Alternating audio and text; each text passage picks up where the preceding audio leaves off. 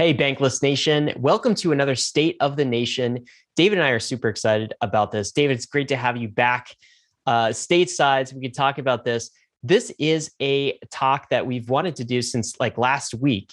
Evergrande made the headlines. There is some, a lot of stuff going on in China that I think we want to unpack today. It is affecting macro markets, it's affecting crypto as well. And we have uh, Sahil Bloom, who is an expert on the subject, to talk about it with. David, how you doing, man? You, you, feeling refreshed from all your conference travels? Oh my god, extremely! It's so nice to be back in my actual apartment with my actual setup. I hate recording uh, podcasts on a laptop, uh, so it's, it's good to be back and good to be back into the swing of things, making more content out of the Bankless ecosystem. Content never stops around content here. never stops. Sure. No, that's okay. Yep. You know what? And uh, like events never stop either. Crypto never stops. So why are we talking about Evergrande today? Why is that important to the crypto story? And um, yeah, what's uh, what's the TLDR here? So there's so many puzzle pieces floating around the world right now. We have the uh, United States as a nation state being very hostile to crypto. We have Evergrande, which is a very large real estate, like gargantuan in the Chinese markets, and China is also becoming really, really hostile to crypto. Meanwhile, the the um, quantitative easing and, and loose monetary policy continues. And also now we have apparently a catalyst for a, a potential catalyst for a excuse me a global contagion event. We're going to see if that uh, if that uh, description description is still relevant a week later. But there's so many different puzzle pieces that are sl- like floating around, hanging around in the air, and we're trying to see how it settles, right? So we what we're trying to, to discover today is does this uh, Evergrande uh, real estate um, uh, what's the word? Like uh, crisis i guess? Uh, how much is that going to impact the future of monetary policy out of china? How much is that going to impact our crypto industry? And how much of that is if impacting the markets as we see them right now? Uh, these are this is one of those events where like in hindsight we'll be able to uh, kind of explain exactly what happened. But in the moment we're still trying to figure it out. And that is what we are talking with uh, today with sahil yeah, and absolutely. It, also, recently, I mean, on Friday, it's news that that China has banned crypto again. So, how does that impact things? Is that related to Evergrande in any way? Are these isolated incidents, or maybe there's some sort of tie that binds all of these things together? So, guys, this is going to be a fascinating conversation. Got to tell you about what's going on in the bankless nation. Uh, wow, releasing podcasts. We had this fantastic podcast with uh, Arianna Simpson from A16Z, all about crypto gaming. What's the total addressable market for crypto gaming, David? Uh, I mean, anyone listening, did you not play games as a child? so you, which means everyone, basically everyone. It's 8 billion people, guys. Mm-hmm. That's exactly what uh, Arianna said in the podcast. Listen to that one if you want to get up to speed on crypto gaming. Also, our friends and sponsor Tracer DAO, they wanted us to let you know that they are crushing it when it comes to perpetual products on layer two. This is on Arbitrum. They've got almost $20 million locked in their contract. So this is a way for you to go leverage long ETH or Bitcoin if you want. You can go long, you can go short if you so choose. Maybe trade on some of the macro news coming out of mm-hmm. China. I don't know. Uh, all of these positions are tokenized, though. There's no liquidations. There's a mining program. And of course, our favorite, it's all bankless. No banks involved over here. So go ahead and check that out. We will include a link in the show notes to Tracer DAO and uh, what they're up to. But David, I've got to ask you the question I ask every week before we get in. That is, what is the state of the nation today, sir? The state of the nation is correlated. And that's a great way to uh, trade the markets. Again, back at TracerDAO, if you want to trade how correlated we are, because this China news came out and then, and then we dumped, and then this Federal Reserve insider trading news came out, as well as this debt ceiling. A lot of macro things are happening that is pushing the crypto markets around, which, as a crypto native guy, really, really frustrates me. I prefer to be a self sovereign from the macro markets, but all markets are tied to each other one way or another. So, Ryan, the state of the nation this week is correlated. We are correlated. Yeah, I was I was hoping David in 2021 we would leave all of that macro market correlation in the dust and behind and crypto would have a run on its own and it has to a great degree but of course, we are still tethered to what happens in macro, and definitely Evergrande and China ban is part of the story there. So, guys, we will be right back to talk about all of this and more with Sahil uh, Sahil Bloom. But before we do, we want to thank the sponsors that made this episode possible. When you shop for plane tickets, you probably use Kayak, Expedia, or Google to compare ticket prices. So why would you limit yourself to just one exchange when you trade crypto? When you make your trades, you want to make sure that you're getting the best possible price on your trade and that you aren't paying high gas costs that you could have otherwise avoided. That's why you should be using Matcha. Matcha routes your orders across all the various DeFi exchanges on Ethereum, Polygon, Binance Smart Chain, and gives you the best possible prices without taking any commission. Matcha has smart order routing that splits your order across multiple liquidity sources if Matcha sees that it gets you better pricing. Trading on Matcha is super easy because it pools the liquidity for me into a single easy to use platform, and that has even saved me multiple times from accidentally picking the wrong DEX to trade on and accidentally getting a bad price. Matcha also allows for you to make limit orders on chain so you can set and forget your DeFi trades, and they will go through automatically while you're away. New to Matcha is an integrated fiat on ramp. You can purchase crypto directly with your credit or debit card and have that fiat be instantly traded for any token that has liquidity. When you're making a trade, head over to matcha.xyz slash bankless and connect your wallet to start getting the best prices and most liquidity when you trade your crypto assets. Arbitrum is an Ethereum scaling solution that is going to completely change how we use DeFi. If you've been using Ethereum for the past 12 months, you've probably noticed the high gas fees and the slow confirmation times that have been plaguing DeFi. Too many people want to use Ethereum and it doesn't have enough capacity for all of us. That's where Arbitrum comes in. Arbitrum is a layer two to Ethereum, which means Arbitrum can increase Ethereum's throughput by orders of magnitude at a fraction of the cost of what we are used to paying. When interacting with Arbitrum, you can get the performance of a centralized exchange while tapping into Ethereum's level of security and decentralization. This is why people are calling this Ethereum's broadband moment, where we get to add performance onto decentralization and security. If you're a developer and you want to save on gas costs and make an overall better experience for your users, go to developer.offchainlabs.com to get started building on Arbitrum. If you're a user, keep an eye out for your favorite DeFi apps building on Arbitrum. Arbitrum has been working with over 300 teams, including Ethereum's top infrastructure projects, and will be opening up to all users shortly. There are so many apps coming online to Arbitrum, so you may want to pack your bags in preparation for the great migration to the Arbitrum Layer 2. To keep up to speed with Arbitrum, follow them on Twitter at Arbitrum and join their Discord. Hey guys, super excited to be back with Sahil Bloom. Uh, Sahil is a writer and content producer focusing on money, finance, macroeconomics. You may have seen some of his Twitter threads. They are like world famous. Many of them go viral. He has this gift of distilling things down to their essence. He also has a master's degree in public policy from Stanford. He's recently been focused on this Evergrande crisis everything that's happening in China and keeping us all informed. Sahil, it is fantastic to have you on Bankless. How are you doing today? I'm great, man. Thank you for having me. I appreciate y'all and love what you're doing.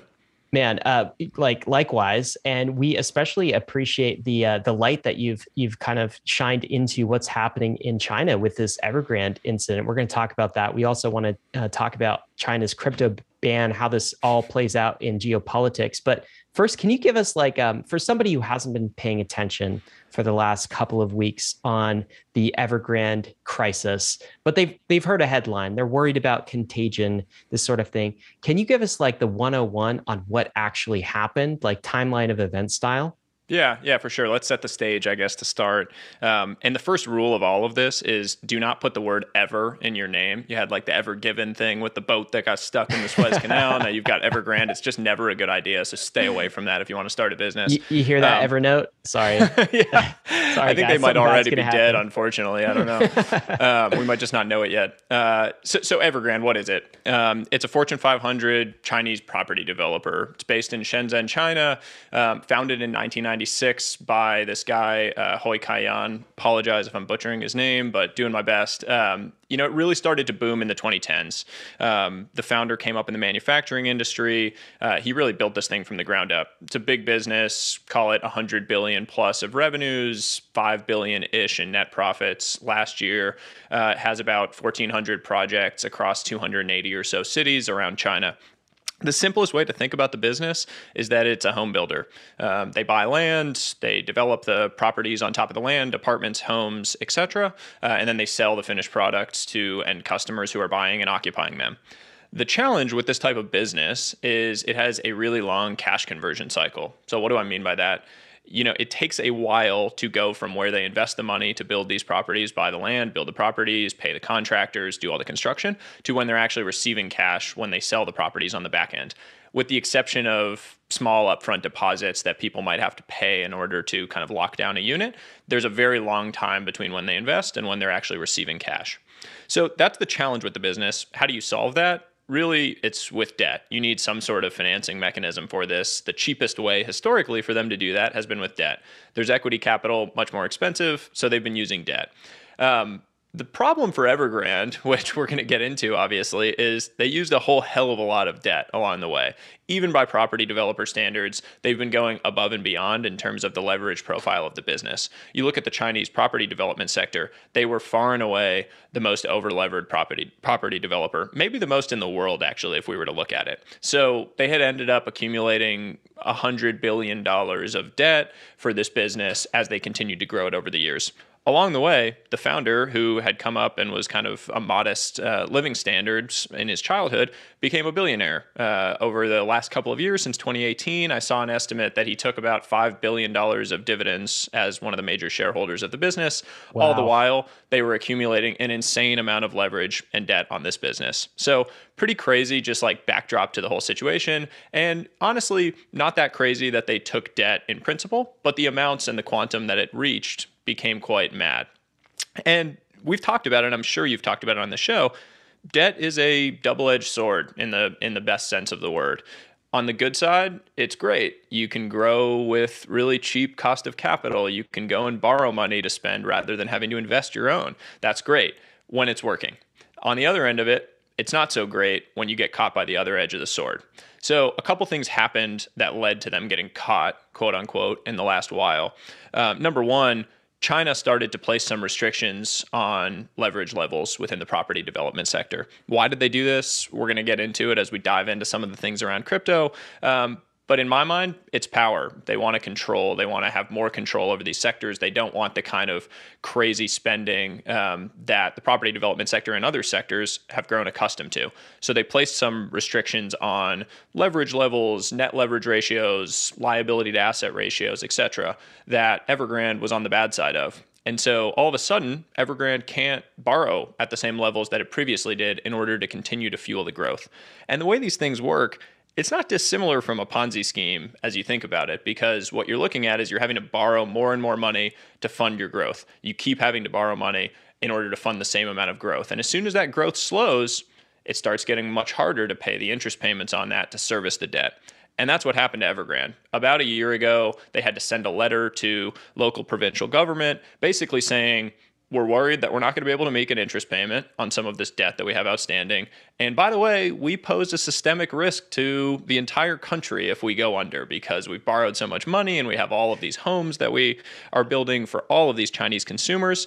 And they basically said, we're a systemic risk, which I think is like a pretty cheeky move in general because you're putting a pretty strong arm onto the government to say, if you let us go under and it does collapse the economy, we told you so. And if they do nothing, you know, and, and, and that ends up being the case, it just it looks really bad. So you're sort of in a cheeky way strong arming them for the future. Hey, While also at the same time, in the U.S. It worked in the U.S., right? It, I, I think it works, which is the funny thing. I mean, people have it, it's this moral hazard problem, right? Where there's a few levels of moral hazard here. There's one where you're borrowing money to fund all this growth. And so you're buying properties. You don't really care what you're spending to buy these properties or to buy the land because someone else is financing it. It's not my check that I'm writing, it's some bank or some hedge fund or whoever it is that's giving me the money.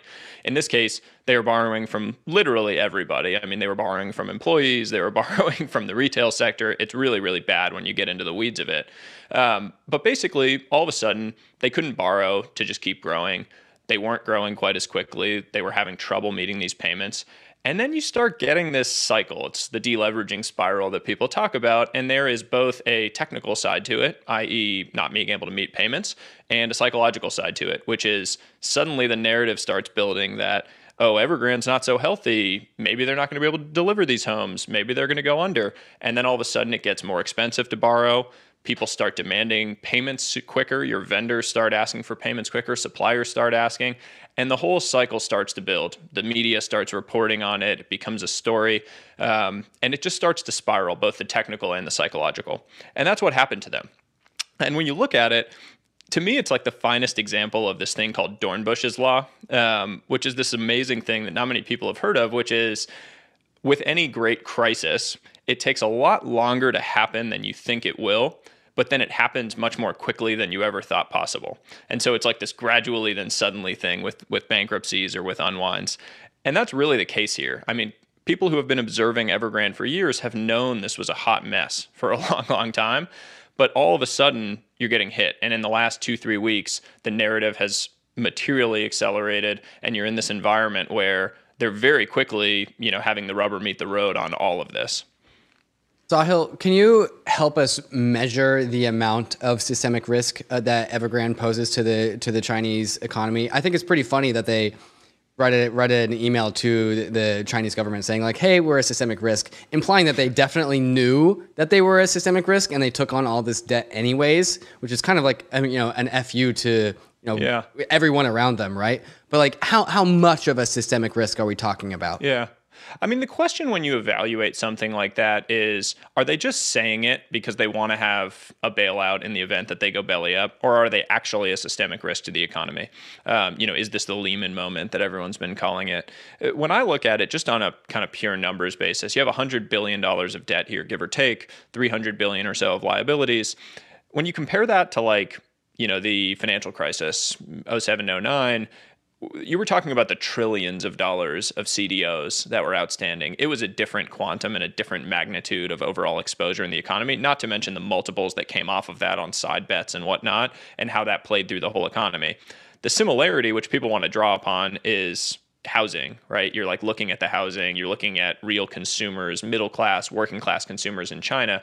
But the level and the quantum of this is just muted relative to what we had seen back then. So I actually think what they did by saying that was much more of a play uh, to get bailed out because it's better for you if you get bailed out, right? You don't lose all your money as an equity holder. Maybe the bondholders don't lose all of their money. It's just a better situation. But the reality of what they're facing now is dire, and it's really a mess and it's embarrassing for China. I mean, you have something like 1.6 million unfinished homes that they are on the hook for, have accepted some deposits for, and seem like they will probably be unable to deliver. That's like $200 billion worth of home value or something like that. Um, they've been offering up these wealth management products. They started getting creative basically when they were running out of money and saying, hey, you employee or hey, you retail investor, um, give us some money. We're going to give you a high yield investment product for that. In reality, they were just taking that money and using it to fund their losses and trying to pay off debt, you know, take money from one person to pay off the other guy. I've seen that movie before. Um, and it's ugly it's just an ugly situation. They were like advertising for that in elevators in the properties that they had developed. Um, it's really a pretty embarrassing situation, and it's a black mark on on China right now, I believe. Okay, so you said they have 300 billion in assets and only 100 million in outstanding debt, which feels like a, a pretty safe ratio, right? Sorry, um, 300 billion in liabilities. Oh, okay. Well, yeah, yeah, okay. The in, yeah, the inverse. No, they are they are way over levered. It, okay. No, it, it is a, it is an ugly situation for sure, and it's not clear that there's really a an easy way out of it. You know, mm. and when you look and if you're if you're in the the you know Chinese policymakers' shoes right now and you're looking at it, there's sort of two options, right? You're you're cut in a tough spot. You basically can either bail this out, um, and the downside of that is you're condoning financial excess, right? This founder has made five billion dollars on dividends over the last several years, while a bunch of Chinese consumers are getting blown out, having homes that they paid for that they're not able to get. All of the vendors, suppliers, the bondholders, et cetera, are getting smoked. Um, you can bail them out and condone all of that and say it's fine, do nothing. Um, you can do nothing and let kind of let, let everything unwind. Just let the whole system fall apart. Let the Chinese consumers get stuck with no money. Let everyone get kind of wrecked, right? Um, my best guess is that they end up shooting the middle they kind of adopt a middle ground where basically they find a way to obviate the moral hazard, which is probably wiping out most equity holders, making sure the founder, whoever the largest shareholders are, feel real pain associated with it. China's pretty good at that. Um, make sure that that happens. But the consumers and probably some of the senior bondholders, people kind of further up the waterfall, um, end up being made whole or close to whole so that you don't have this like massive systemic thing flowing through the economy and so that China can continue to, you know, create this aura of power and control over what is an economy that I think is really on on loose footing. So there are a ton of parallels here that we're seeing with 2008, except for the fact of the size. The magnitude is orders of magnitude uh, much smaller. Instead of happening in America, it's happening in China. And importantly, in, in this scenario, in, in the Evergrande scenario, we already had 2008, right? We already had these lessons to learn. Uh, and so, and also the another main difference I would say is like like like you alluded to, the disposition of the Chinese government is going to be very very different than the disposition of the American government in 2008 when the crisis was a first time crisis and also orders of magnitude higher. Um, and so you're, you're, saying that like, and something I'm, I'm, actually hopeful for is that these people would have, uh, maybe they don't use this term in, in China, but in America, we would have used the term golden parachute, right? Like, uh, sweet, you levered up your company, you extracted a lot of the money, you paid yourself a big bonus, and then you crashed the economy, and then you got a bailout from China. Hopefully, uh, China actually is seeing that behavior, and like you said, going after those key individuals in specific rather than um, just like allowing allowing the market yeah. to clear, having a lot of pain for the individuals and and for the the normal equity holders. Yeah, yeah. No, I mean, I think your your uh, characterization is all correct. Uh, the, the question I would have is like is this the tip of the iceberg, right? If even if this one event is not the Lehman moment, maybe this isn't the you know size or scale where you could have it uh, become the massive downfall. Is this one of the precursors to that? Is is China, you know, sitting on a really unstable footing where this is one of the things, and then several other cards fall, and all of a sudden you have this spiral of of the overall debt bubble that's that's been happening there for a while. Um, the fact for China it, that's different than the U.S. is this is going to be a precedent-setting event for them in some ways of how they choose to handle on a large international scale uh, something of this of this magnitude.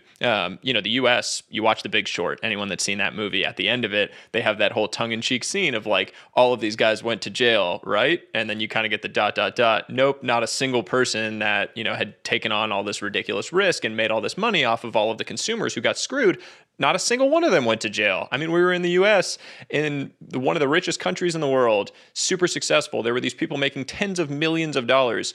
Uh, you had real consumers who lost their homes, who were tragically crushed for the next decade.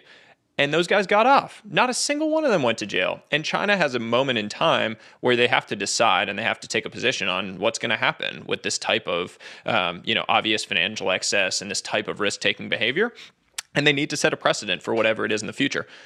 The scary thing is it, you know it goes on behind closed doors right? Who knows where you know the founders where the where the key stakeholders in this are going to end up what's going to happen. Um, but the world is watching. You have the entire world's media now really hyper focused on this situation and so china has a big opportunity. It's also a big risk of how they're going to handle it and what's going to end up coming from it yeah, you said the world's eyes are definitely uh, on this, and and you also said earlier, uh, Sahil, that you know China doesn't really like to doesn't like being embarrassed, right? Uh, this is an embarrassing situation, and they don't like being embarrassed. Um, this is how it first came on on my radar, and many many folks in the West was were these kind of these protests that we saw. This is why David's parallel with uh, with 2008, I know others have made it, seems so apt because we saw all of these images of um, Chinese citizens, the consumers that you're talking about, the consumers that are getting hurt uh, from this incident, like storming, I think, the Evergrande offices. And I, am just curious. So, w- from the perspective of, of one of these consumers, one of these protesters, uh, almost like an Occupy Wall Street type microcosm moment, are, are they basically getting screwed out of their homes? So they put some sort of a down payment expecting Evergrande is going to provide them a home.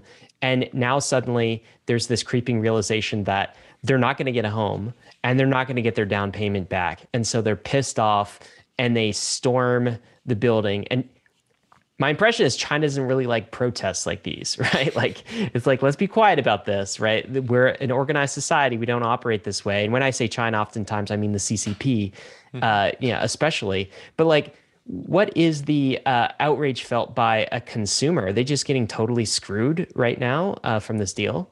Yes. Uh, I, I, wish there was a better answer than that. I, I mean, the reality is is kind of twofold, or th- three points I would make here, um, and it's it's bad and it gets to worse. So the bad side is they they put up money for these homes, and when you do that, you expect you're actually going to have the product delivered. You know, if I go give someone money to do work at my house, if I you know pay a contractor to do some work at my house, give them ten thousand dollars, come fix my bathroom, I expect that that person's going to show up, do the work, finish it, then I'm going to pay them upon completion whatever the remainder is. Um, and there's a bond, there's a trust that's built up in that, and that's what the economy thrives on. We need trust in these systems in order for the economy to work. Suddenly, if I go pay the biggest property developer in China some money to come and build this house for me. And I give them my life savings up until that point, and then I'm going to go buy the rest of it when it gets done. Um, a few years later, that property developer no longer exists. And that house that i thought is built is like a you know ball of concrete that's sitting there unbuilt with grass growing all over it etc it looks really ugly and i didn't get my house. Where does that trust go? Like, how do you continue to have trust in the economy and the government etc when that type of thing happens at scale? Uh, it's really scary to think about and that has lasting effects uh, as you think about playing that out over the coming years because that consumer now i don't have trust in large institutions. If that was a big company that told me to trust them and told me to give them their money and now this happens. And then overlay on top of that, this whole thing they did with creative financing, which I, I, hate as a phrase, but it's the reality of what they did was then they said, okay, shoot, we're running out of money. Let's go borrow money from everybody that we can. And so the way they did that was they said, oh, here's this high yield investment product that you can buy from Evergrande. And oh, we're a safe company. We're the biggest property developer in China. Trust us, we're good. They put up you know papers in the in the elevators of properties that they had already developed where people were living and you're living in the property so of course you trust it. You're like ah oh, this is real. This is a real company. I can invest in this. This is fun.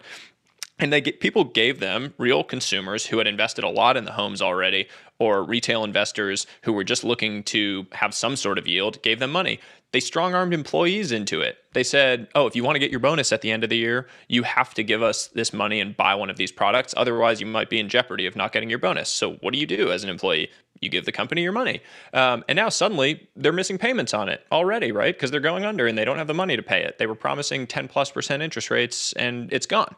I mean, the money, who knows where it went? They used it to fund some losses elsewhere, they used it to pay interest payments on some other debt. Um, and so the consumer in all of this is getting totally screwed.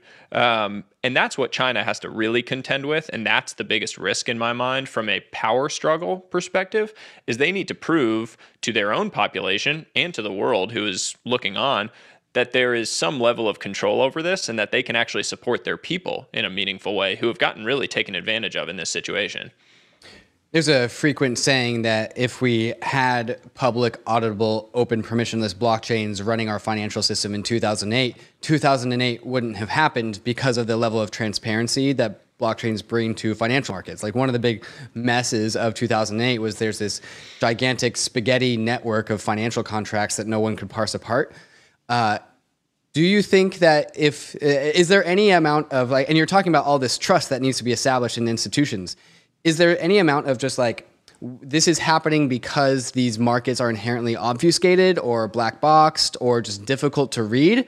Or was the information that caused this crisis more or less open to everyone and people just weren't paying attention? Is there something that the is there something to open, transparent blockchain financial systems that could have fixed this? Yeah, I, absolutely right. Tr- trustless systems where you no longer need to trust whoever's the counterparty on this because there is a system that sits in between that can create that um, will clearly help this type of thing. Um, you, you, won't have the type of like rampant uh, uh, uh, activity that leads to this type of cycle in the same magnitude that we've seen it. The reality here is like there's nothing really new about Evergrande. I hate to say it, right? Like I wrote a bunch about it. Um, the one thing that jumps out at you if you've been around or if you've studied financial history is there's nothing new under the sun. This is the exact same thing that happens over and over again in history. You get into these bull markets, it's easy to borrow, it's really cheap to borrow. So you start borrowing more, you grow a bunch because of that. Suddenly you're not growing as much. I can't pay my interest. Like you start having the unwind. This happens. The thing that's making it more interesting is the overlay of the geopolitical side with China. Um, all of this creative, you know, fraud, borrowing, all of the stuff they did where the consumers are getting screwed over. And you have this massive public spectacle of all of it that's that's playing into it. And I think that's the most interesting part of it because the reality of the situation is this thing has played out time and time again. Um, will blockchains, crypto, all of that help in the future with you know developing more trustless systems around all of finance? Absolutely, no doubt. Um, I still think we're probably a few years away from that becoming more mainstream. And as we've seen with what China did last Friday, um, I think we're a ways away from having China wanting to adopt anything like that. Well, you know, another another reason might people might point to is um, just debt is so cheap. I mean, if you're Evergrande, why not just keep stacking up that debt, right? Like interest rates are close to zero percent. Uh, and central banks have had this easy monetary policy for like the last you know 10 years and continuing to uh, you know, decrease things de- decrease risk. And so do, do you think that this played a major role in this? And maybe this is also why it's it's not just evergrande. Maybe evergrande is the first kind of rotten egg that we discover but maybe these rotten eggs exist in china and all sorts of other economies because the cost of capital is so low and things have just moved down the risk spectrum to uh, to the most uber risky. How, yep. Does that play a role in this? And what's yeah. your take on that? I mean, artificially low interest rates play a huge role in risk taking behavior because you're not getting yield here. Um, you know, if you're an investor and you're not getting yield on on uh, you know on treasuries or on whatever is really low on the risk spectrum, you start chasing it elsewhere, and so you're starting pushing, pushing further, further out. And you talk about you know where stock markets have gone to, and people um, everything that's priced in, all the growth. It's because people are going further out on the risk spectrum. You know, you have these artificially low risk free rates, quote unquote, um, on one end, and yeah, it drives irrational behavior. It's a dislocation in the market. I, I personally am a pretty free market guy. I tend to think of myself that way. And so the reality is when you start disrupting free markets by taking whatever actions, whether it's explicit, like in Japan, and you're going and actually just buying on one end of the treasury curve, or if it's implicit, where you're the Fed and you're issuing guidance on what interest rates should be, um, those things all artificially lower interest rates. And so a company, yeah, if I can borrow it, you know 1.25% versus having to put in equity capital that has 15% um, you know implied cost that's a no-brainer as long as you can do it and as long so, as you're growing to pay it. So is there a sense that like the central banks themselves have kind of created the problem and have created the systemic risk that caused evergrande to happen? Like how has the ccp and the central banks actually contributed to uh, the conditions that caused this mess to begin with yeah, I, and this is global. So you can point to the central bank of China, you know, CCP. You can point to the Fed. You can point to central banks globally. Um, I think there is a pretty widespread agreement now that um, it's probably time to kind of get back to more market based interest rates and start allowing these things to float more readily. Um, they took down interest rates a long time ago and they've never really come back up. When you look at the long term chart of it, um, we've been in a just like systemically lower interest rate environment for a really long time. And it causes weird things to happen. People take weird actions when that's the reality. So I don't think that's a China thing the US, the Fed, I mean, what they've done with interest rates and what it's done to risk taking behavior on the other end of the spectrum, does it create bad actions? Yeah, and that's the normal cycle. If you go read, um, Ray Dalio has um, his his kind of amazing tome on on uh, market cycles and uh, and market crises, and it's incredible, and it's played out time and time again. You get you know an environment of really low interest rates, and people start taking a lot of risks, and it leads to excessive risks, and they raise interest rates, and suddenly you get a blow up, and it comes back down, and it, it's just a cycle that has played out time and time again throughout history. Um, and I think we're just seeing another version version of it now. The difference here is this is really a first on the public stage for China. Absolutely. And so uh, you kind of alluded to this, your, your best guess on what China is going to do as a result of, of this. But yeah, I'm, I'm curious if you could kind of re, articulate So yeah. they, they could either, I guess, decide to, to bail out their the existing investors in the banking system or, or bail out the people, or maybe sort of thread the needle and try to do a little bit of both. What actions do you think they will take to try to uh, you know fix this issue. Yeah, it's all about power. Uh, the whole thing comes down to power for them, and the the best thing they can do for their power, both uh, actual power and perceived power, is to keep things as quiet as possible and handle it as quickly as possible.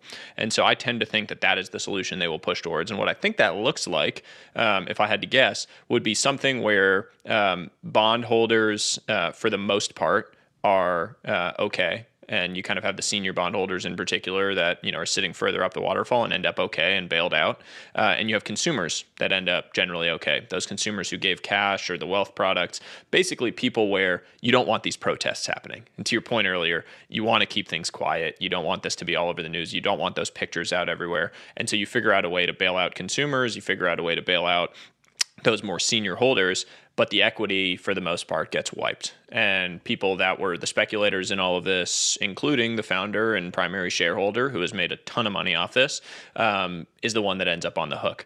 And I think that that's probably the right middle ground solution for them to go with because it does obviate the moral hazard problem where you're not condoning this financial excess for future. Um, and I won't be surprised to see the founder in some trouble um, publicly, and you know, and made an example of in some cases uh, where you send a message to other entrepreneurs and other builders that this type of financial excess won't fly. And if that's his fault, or if he's just a you know a casualty of um, of what is happening and the need to set a precedent in China, um, I don't know. I don't really have a response to that, but I think that's probably what you end up seeing happen over the coming weeks.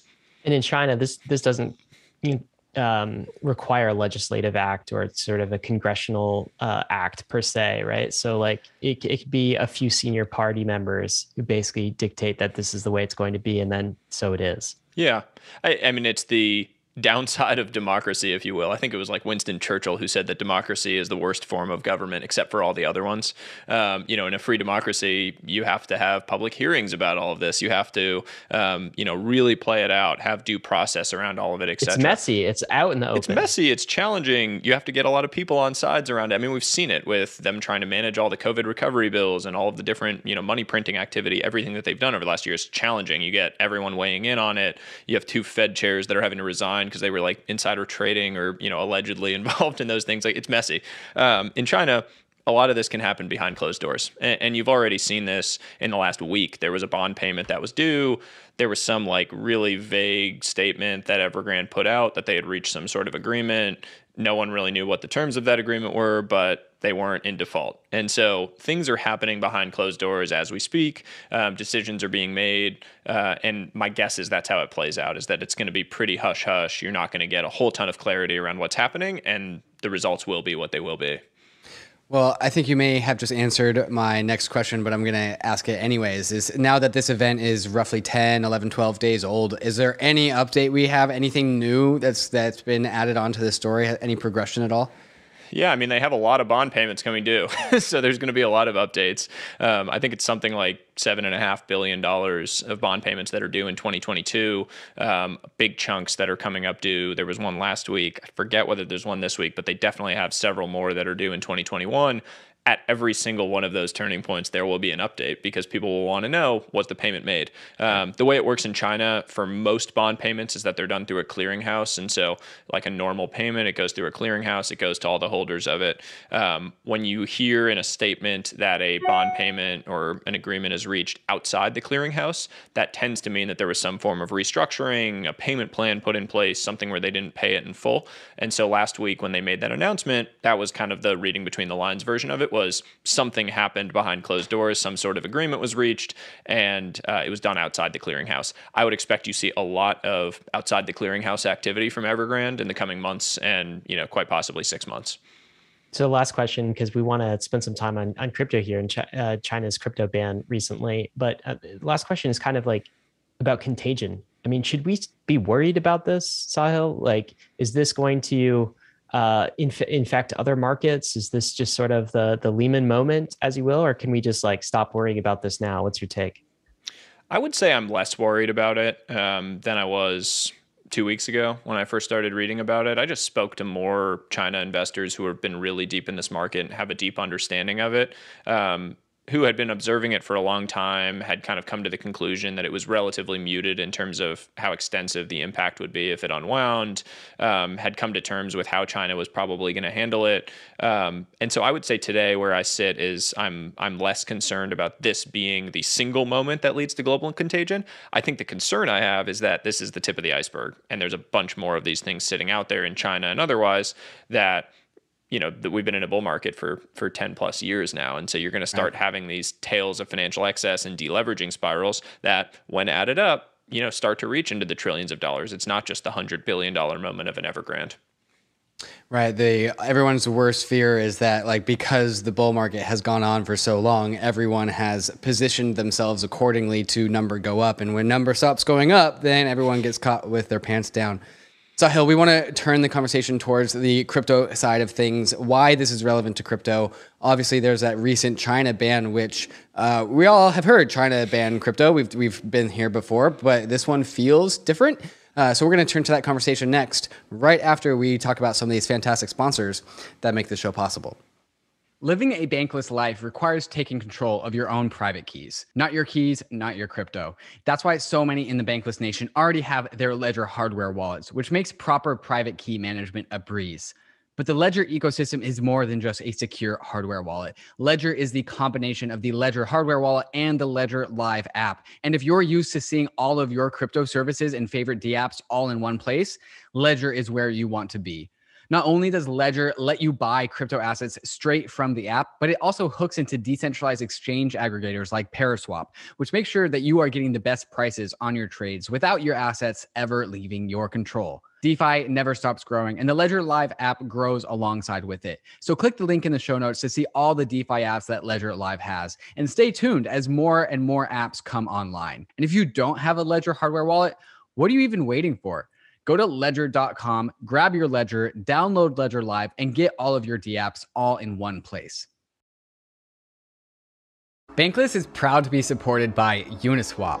Uniswap is a new paradigm in asset exchange infrastructure.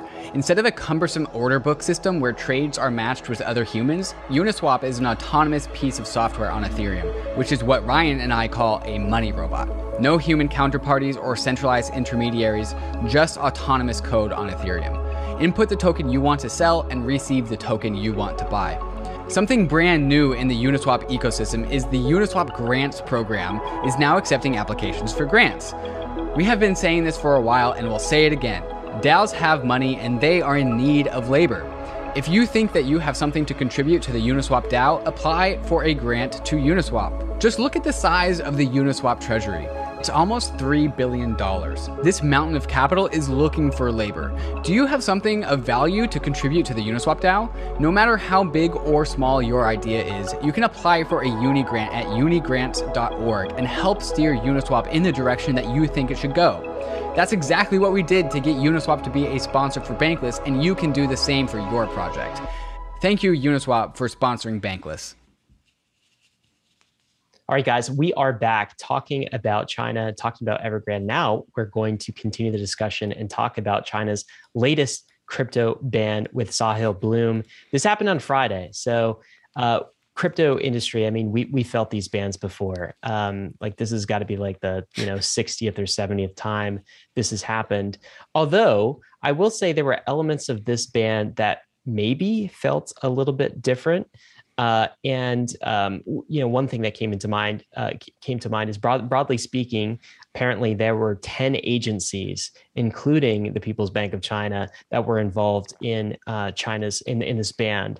So, some insiders are saying this is a clear sign of the seriousness of the ban. But it's also at the same same time, there's no secret that China doesn't like crypto, doesn't want it inside of its borders. Just this summer, uh, Sahil, we saw a massive exodus of crypto mining from China. And, you know, th- there was meat to that ban too, in that we actually saw crypto mining facilities like completely leave, set up jurisdictions elsewhere. I'm wondering if you could set that kind of the high level picture from everything you've seen. Why do you think China is taking this hard line on crypto? What's in it for them?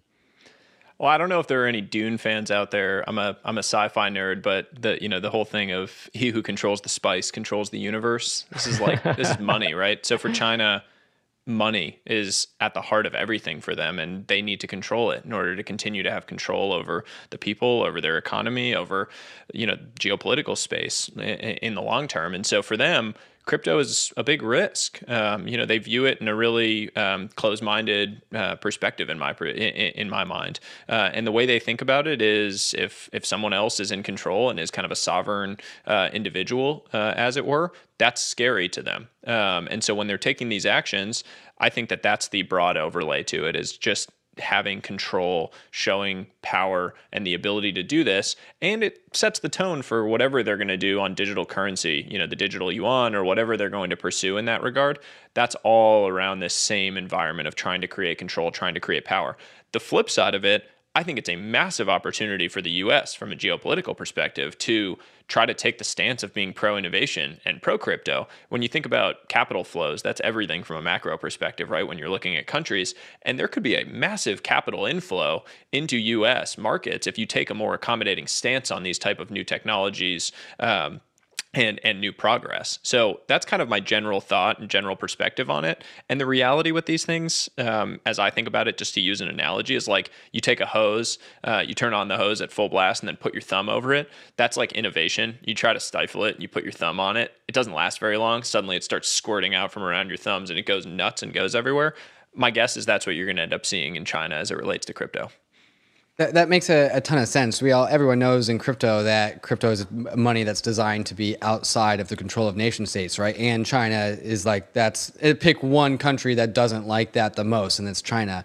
But I think uh, another question I want to ask is is why now? Because like China could have actually implemented a ban back in 2017 and stuck with it, and people are drawing the associations between this Evergrande crisis and people using crypto as capital flight uh, vehicles to escape this crisis, right? Is there any association between this Evergrande crisis and, and, the crypto ban?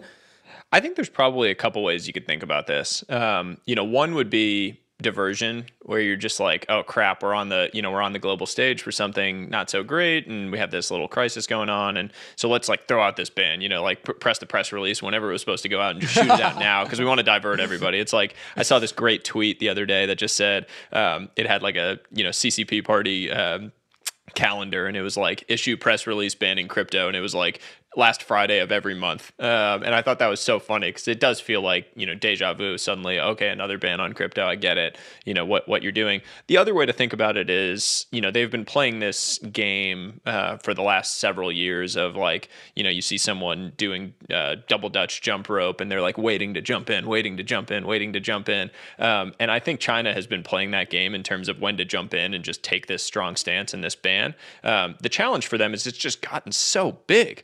Um, you know, if they had done it five years ago, not many people would have talked about it. It wouldn't have been quite as big of a news cycle. There wouldn't have been as much capital flowed into it. There wouldn't have been all the institutional capital that has flowed into it. Um, and that's a big issue now because now it's gotten to be where, like, you know, you talk about too big to fail. Like a lot of this stuff feels too big to fail. You have life insurance companies that have it on their balance sheet. You know, what, what are you going to say? Like, how, how do you manage that? How do you do that? They're college endowments. So it's, um, you know, it's a, it's a, it's a, tricky situation for them now because I do feel like they've let it get pretty far uh, before making this type of strong action on it.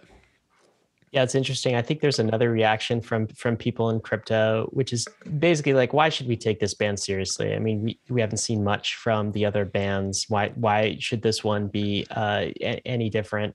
And uh, you know, one of the things, uh, aside from the the number of agencies that were involved in this particular ban, that might be different is some of the language that was used. So this from a uh, CoinDesk article I'm going to read, and this is um, directly from I think the uh, the the the, um, the statement that uh, China, uh, the CCP, has made that um, there are legal risks involving crypto activity, and any legal person unincorporated organization or natural person who is investing in virtual currency and related derivatives violates public order and good customs, right? So some of this language was a little bit stronger.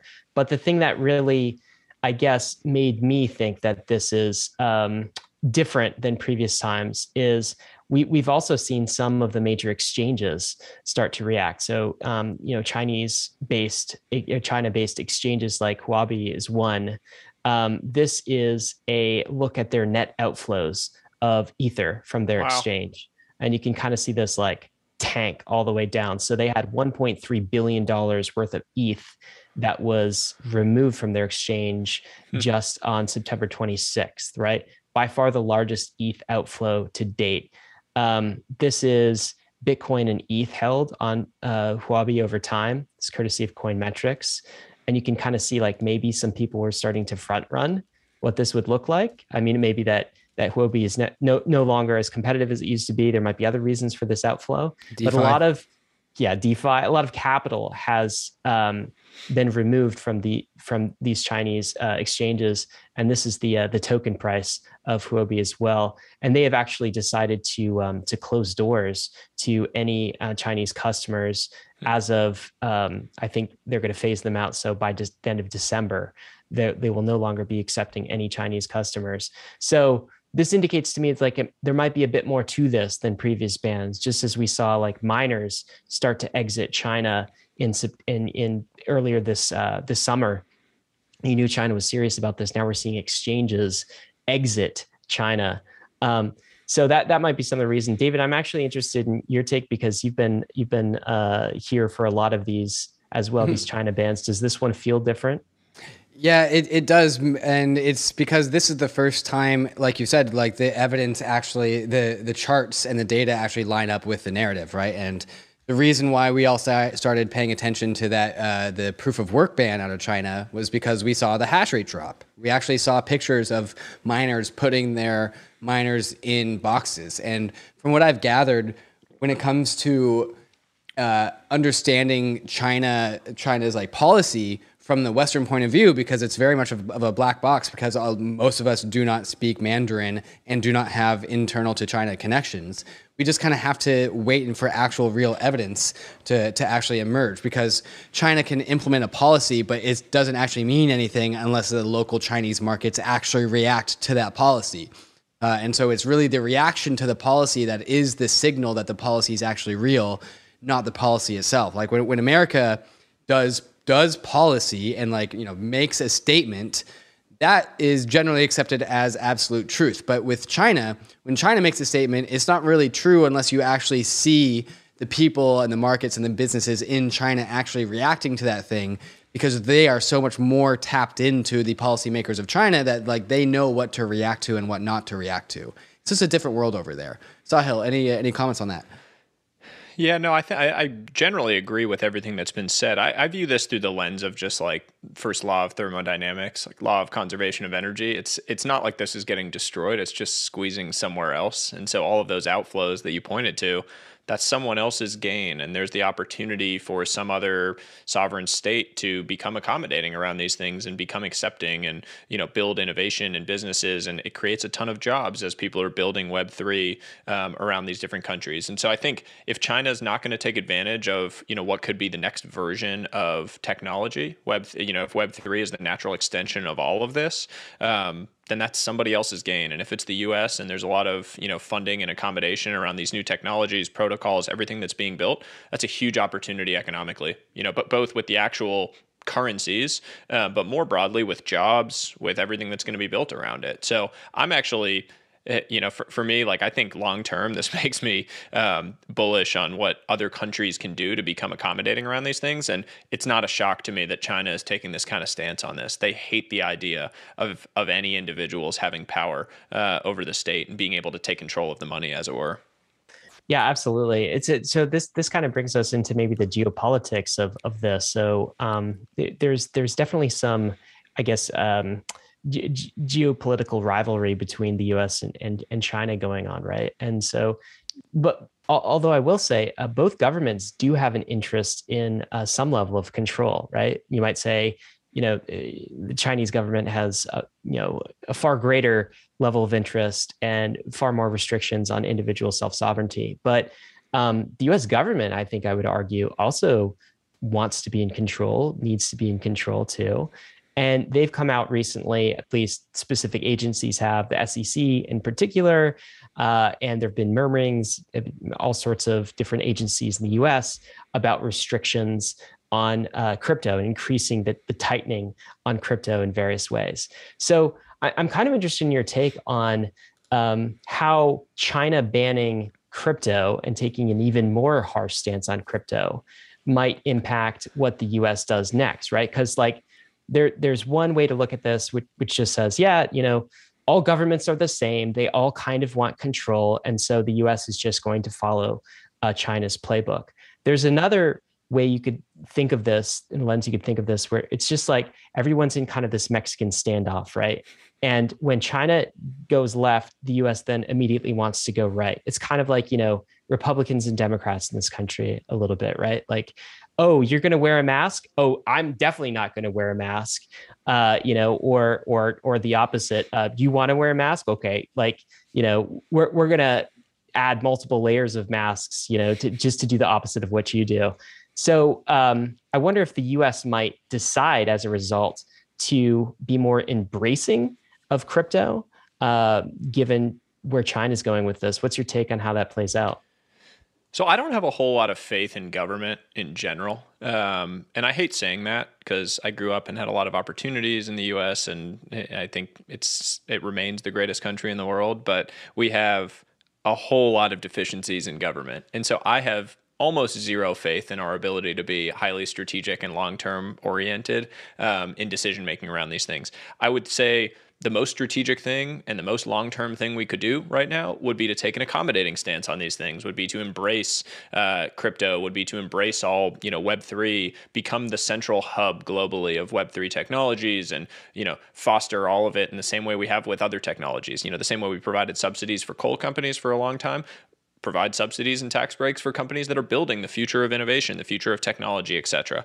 Um, do I think that's going to happen? No. Uh, I, I, think that the easiest solution is to continue to take a um, you know a more adversarial stance on all of these things. You've seen Gensler and what he's doing, um, but the reality is, in a lot of ways, the emperor has no clothes, right? Like that, you're trying to take this moral high ground as the government and say, "Oh, crypto is you know this bad thing and it's dark and who knows what they're doing with this money," and then you have you know two Fed chairs uh, having to step down because they were you know taking actions that were probably illegal in terms of their trading activity activity. And so how do you kind of rationalize those two? I don't know. Um, and that's the the fundamental tension that our government is facing right now and its ability to deal with these things. Um, but if you view it in a longer term lens, there is a real opportunity that gets created when China takes such a hard stance on something. Um, and you just you just hope that there are enough you know forward thinkers in in Congress and and in power in the U.S. to actually take advantage of that. I think private markets, by the way, and private capital is taking advantage of it. I mean, you're seeing some of the biggest forward thinking venture funds in the world pouring so much capital into crypto, into Web3. Some of the best technologists of the last 20 years are the ones that are leading the charge in terms of building this future. Um, but from a government perspective, you don't have a whole lot of like smart technological thinkers in the government. If you go look at the, you know, in the roster of Congress. And so that's a huge issue because you're going to continue to face these, you know, misunderstandings and inability to really comprehend what's being built and what's happening and it's going to hold us back in terms of taking advantage of it strategically. So overall, do you think a China ban is bullish for crypto? I think everything is long term bullish for crypto, man. I just think it's like the natural trend of progress and technology and society is where we are headed with these things. And so I think that like these blips along the way, these bands, the different people that are going to try to take control, it's like trying to put, you know, a dam in front of a river that's moving. It's just going to find ways to pour around it and continue marching towards where it's ultimately going. And we're going downstream, progress is being made, real technologies and applications are being built. Um, and you can't stop that in in such a simple way. And so I um I continue to be just long term bullish. Short term, who knows? I mean, governments do crazy things. It causes price impacts. Um, I don't really have a view short term ever on things, but long term, the technologies are real. They're here to stay, um, and there's real useful high utility stuff being built, which at the end of the day is what matters. Yeah, well said. I think crypto is far more inevitable than than most people uh, give credit give it credit for, and so most of these things do end up being being blips. Um, I, am curious as we draw to a close. Uh, in you've you've mentioned this sev- several times that this this Evergrande thing could be kind of just the start, or like just the the the tip of the iceberg. Um, I, I'm curious if you like what could happen next. What might be the next um, brick to fall, or issue that we have if um, if some of your concerns about the Evergrande issue being more deep seated pan out? Could we see? Is it more real estate in China? Should we be looking at, or should we be looking at other uh, corporations in general that have high amounts of debt? Or if things go wrong, how might they go wrong? Yeah, I, I, think the first place to logically look is to other property developers in China. You think of like you have a you have a crisis, you start kind of like expanding out from that core in terms of where you look to see if there's if there's spread or if that was the tip of the iceberg.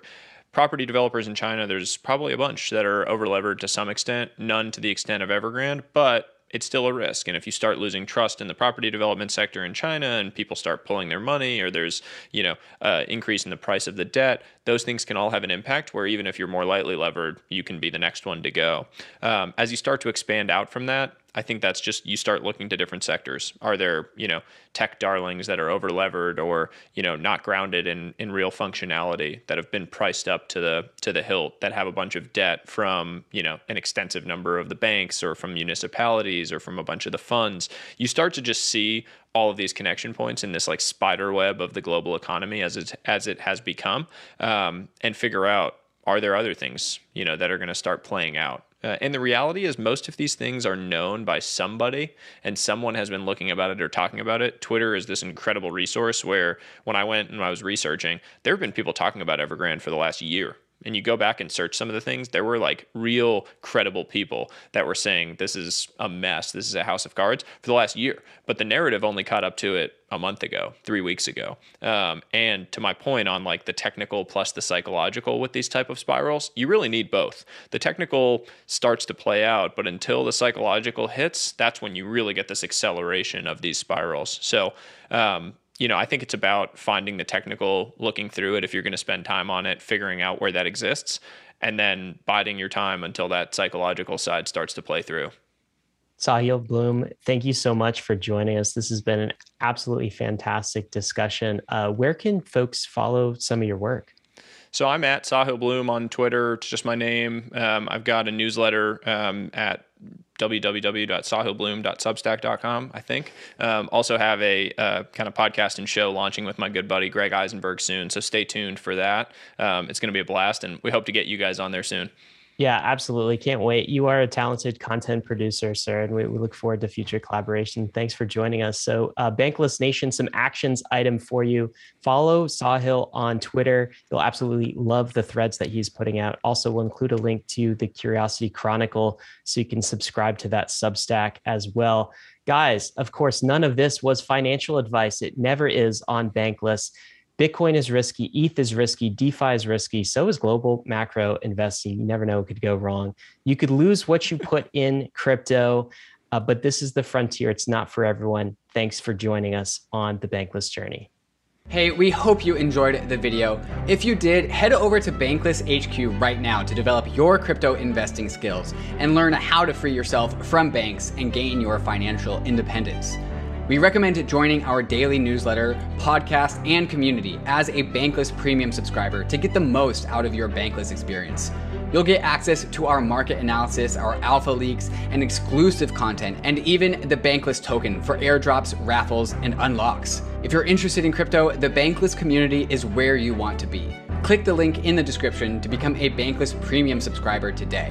Also, don't forget to subscribe to the channel for in depth interviews with industry leaders, Ask Me Anythings, and weekly roll ups where we summarize the week in crypto and other fantastic content. Thanks everyone for watching and being on the journey as we build out the Bankless Nation.